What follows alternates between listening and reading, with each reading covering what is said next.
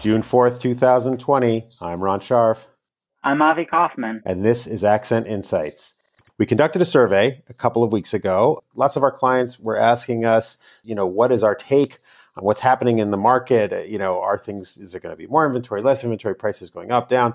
Um, there's a lot, obviously, that goes into that. But one of the things we thought would be uh, good to look into is sort of how people are feeling about their own economic security. So we did this survey from May 6th to May 14th. It was simple, just a few questions.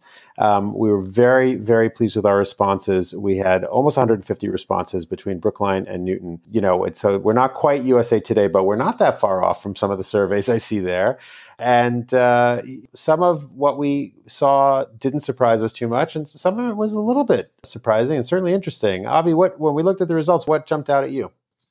Yeah, a few things jumped out at me.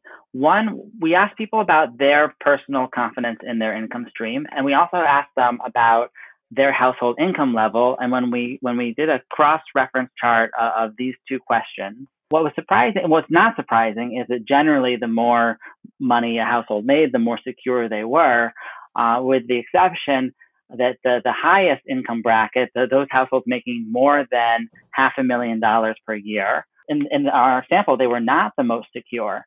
They were not the least secure, um, but they did not report as much confidence in their income stream as the as the, the bracket just below them, the 250 to 500,000. Uh, and you know, we were talking about different reasons why that might be. One possibility is that that there's a lot more people who are self-employed who own businesses in that highest bracket. So naturally, in times of uncertainty, uh, they're going to have more uncertainty. I think that's right, and I, I, you know, and let's be clear, right? In in either case, we're talking about relatively high incomes, right? This the second highest bracket we talked about was a hundred thousand to two hundred fifty thousand dollar household income, which is which is still that's you're pretty good if your if your household is is in that bracket. Um, certainly, with respect to the rest of the country, and even with respect to Massachusetts, I think. But you're right, and I think I think what we concluded or what we we, we surmised or, or hypothesized is, you know, those are the people um, who have great jobs. I mean, in the in the 250 to 500, uh, Cor- the group that has great jobs. Correct, correct. I'm sorry. Yes, 250 500 is, and and and it's probably two income people working in in very nice, relatively secure jobs in biotech or high tech, uh, the kind of things that draw people to the greater Boston area, and they're feeling pretty good. Um, and I think the higher income people are probably a little bit more entrepreneurial, or maybe they're, you know, they have a medical practice, you know, things like that where they're, they are making more money. Um, but uh, you know they're shut down and they don't have that backstop of a of a larger company to keep providing income. But having said all that, right, when you, when we look at sort of the next question we asked, which was, do our respondents feel if, if they have a sufficient cash cushion to ride out a downturn? That highest bracket, not surprisingly, uh, was I think universally confident. Whereas the the 250 to 500k bracket and the ones below it expressed less confidence in how much they have socked away you know, and I think uh, that's not a big surprise. So, yeah, no, interesting. Now, if, if you ask the next question too, so we're not going to go over every question here. I mean, you can all go to accentbrookline.com slash survey and, and check out the full results and analysis. But I think we should mention uh, at least one more, one or two more questions of interest. So, about a quarter of the respondents had said that they had considered selling in the previous six months. And then we broke that down by their household income. And what we saw is that uh, overall, uh, the proportion of people who were sort of putting their plans to sell on hold matched uh, roughly the proportion of buyers that were putting their plans on hold. But it was very different by household income again, right, Ron? Yeah, I think that's right. And we're, we're going to talk a little bit more uh, about how the market today compares with uh, what was going on a year ago. And I think some of this will correlate interestingly. Again, we, we, we can only surmise uh, and hypothesize, but, but you're right. Um, I think uh, roughly 25% of the people who had thought about selling said they're maybe changing their mind. Less than 17% said that they were going to change their plans to sell, and that over 500,000. Right. And the you know the uncertainty there got much greater um, when you when you go down even to the 250 to 500k group, and then and then even more so uh, when you get to the 100 to 250k group. So um, yeah, that that was also interesting. Um, and and look at you know uh, people who have more money are more confident and and less likely to to change their plans, even in the face of one of the biggest shocks in certainly in a decade and maybe in a generation. We don't know how this is all going to play out, but um, but this that's right. The survey was about confidence, so you know, more money, more confidence even even in um, our sample size, our sample was a little bit more heavily weighted with Brookline respondents than Newton respondents. But the confidence, at least in those who responded to our survey, people seemed a little bit more confident in Newton as compared to Brookline as well. Uh, that was surprising to me. Uh, you know, the the people in Newton, almost seventy percent, sorry, a little bit more than seventy percent, said um, they felt that their market was either going to go up or stay stable, and that contrasted with you know, closer to sixty percent of Brookline residents and fewer in Brookline said it would go up. No, no one from Newton said that they expected um, the market to crash, but six percent of our respondents in Brookline did.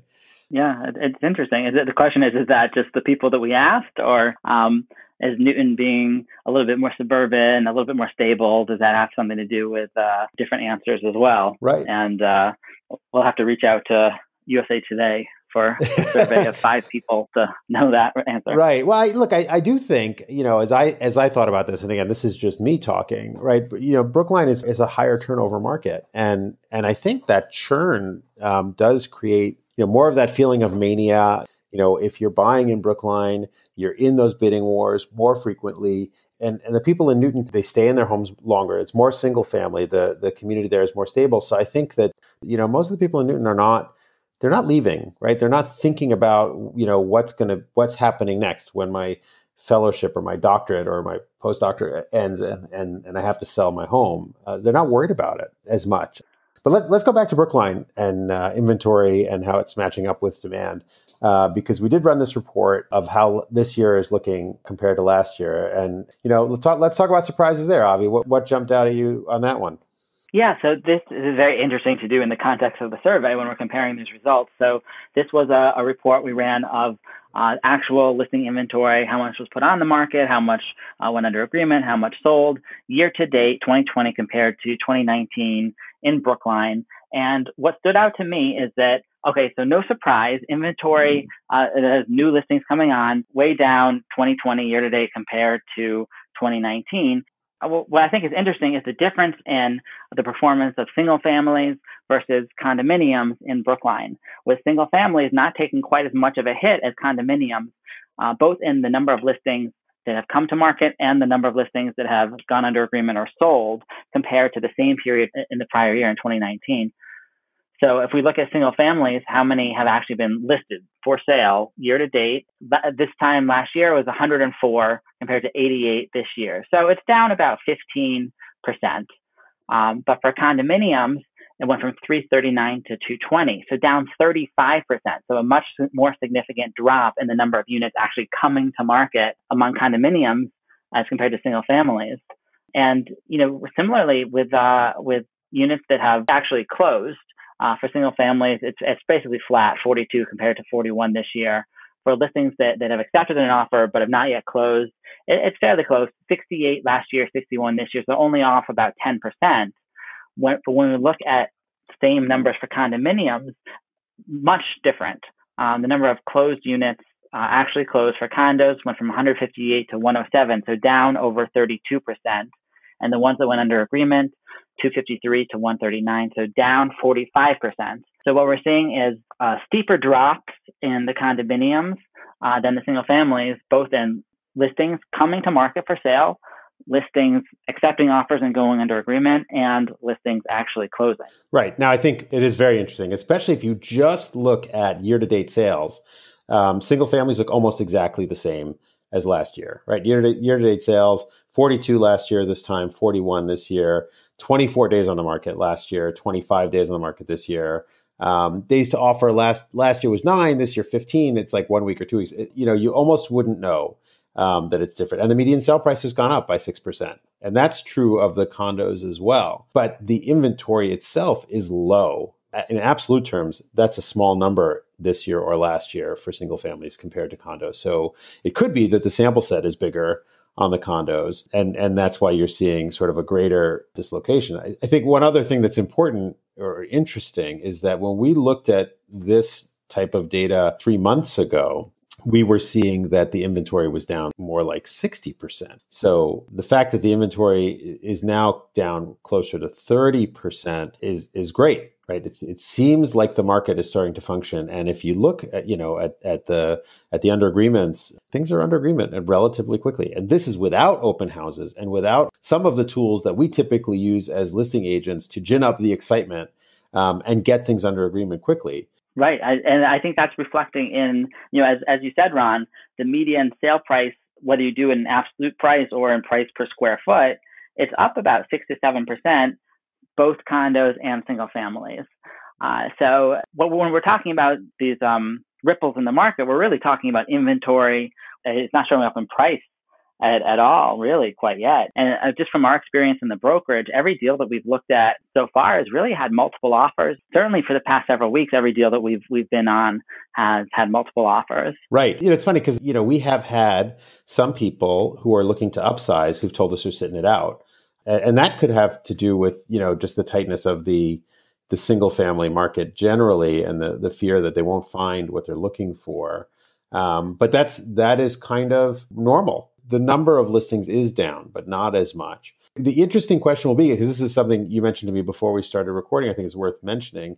If the demand keeps up with the inventory, if the people who waited to list their homes are going to find that demand as the existing demand soaks up the existing inventory because one of the things you mentioned you said you had an experience with a with a foreign buyer trying to get a mortgage here and that didn't work out as they had hoped yeah, I thought that was interesting too. Uh, sometimes uh, in the past, I've heard people sort of um, say, "Oh, the market's so hot because of all the the international or the foreign buyers." And you know, from from our perspective, it's a little bit of a red herring. I think when people say that uh, it hasn't been like such a significant portion of this particular market. Anyway, I'm working with someone who's moving here and as always, I recommend they get a pre approval letter. And what we learned is that a lot of the lenders on our list are not making loans to people that are not working in the United States. Um, you don't necessarily need to be a U.S. citizen, but you need to have U.S. income to qualify for a loan, which is different from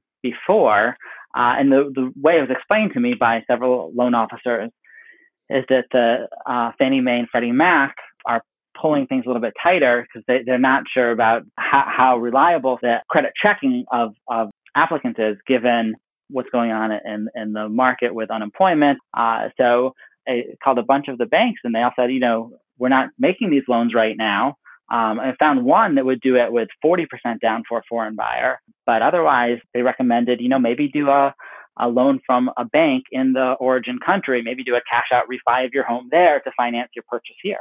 Right. Interesting. I mean, it's as you say. I think a lot of times the you know the the notion of a foreign buyer is something that helps people explain uh, whether rightly or wrongly why the market is so is so tight. We often hear about oh the foreign buyers and and and their cash, which you know if there are foreign buyers with cash, the the problem you just explained is not gonna is not gonna be an issue. But um, I don't know how often there are the farm buyers with cash. We we mostly find a lot of our buyers do need some kind of loan, and so that so if the traditional American mortgage market is not available to them, that might have some impact on demand.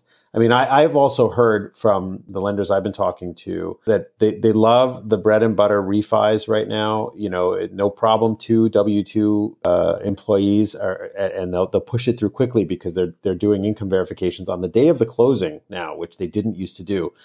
So the mortgages are at risk until until the closing, and I think you know, if you're refi, that's not such a big deal. If you're a buyer, it could be a little bit scary if your job isn't isn't secure. So I think to, to wrap up, we're going to try and run this survey again, probably in a couple weeks, just to see how things are changing, and hopefully people will be as generous with their responses as they were this time. And you know, we can get some meaningful data now that we're in it a little bit more. Who knows what things are going to look like, but um, maybe we'll be able to glean some more information stay tuned. We'll keep updating you on the market as it evolves. If you have any questions or, or insights that you'd like to share with us, we'd love hearing from you. Um, oh, maybe we should share some of the insights that we got. One said, um, uh, report answered some of the burning questions that I have about where we are and where we are headed. Less about where we are headed, but neither of us have a crystal ball. That's definitely right, true. Right. And we had an, another that said, um, I'm a little disconcerted that you topped off the financial categories at 500,000 and above Personally, we like to be recognized for our wealth category of $1 billion plus, just like the Donald. See that in future surveys you keep that in mind. Otherwise, you might dissuade influential buyers like us from engaging in review. Right. right. I want to. Be, I want to be clear. We've already sold that buyer uh, Tom Brady's house, so so that's not going to be. You know, we we won't insult anyone going forward, and that and that buyer has been serviced, so it's it's all good. I was going to say I, I only have like five or ten buyers in right. the category, but I'm not sure which one right, said that. Right. Well, yeah, but we certainly don't want to insult any of them. So we apologize uh, for our insensitivity. Um, I think that's all we have uh, for you this week. As always, stay well and, and stay healthy. And if you have any questions, uh, we're at accentbrookline.com uh, or you can call us and uh, we'll talk to you next time.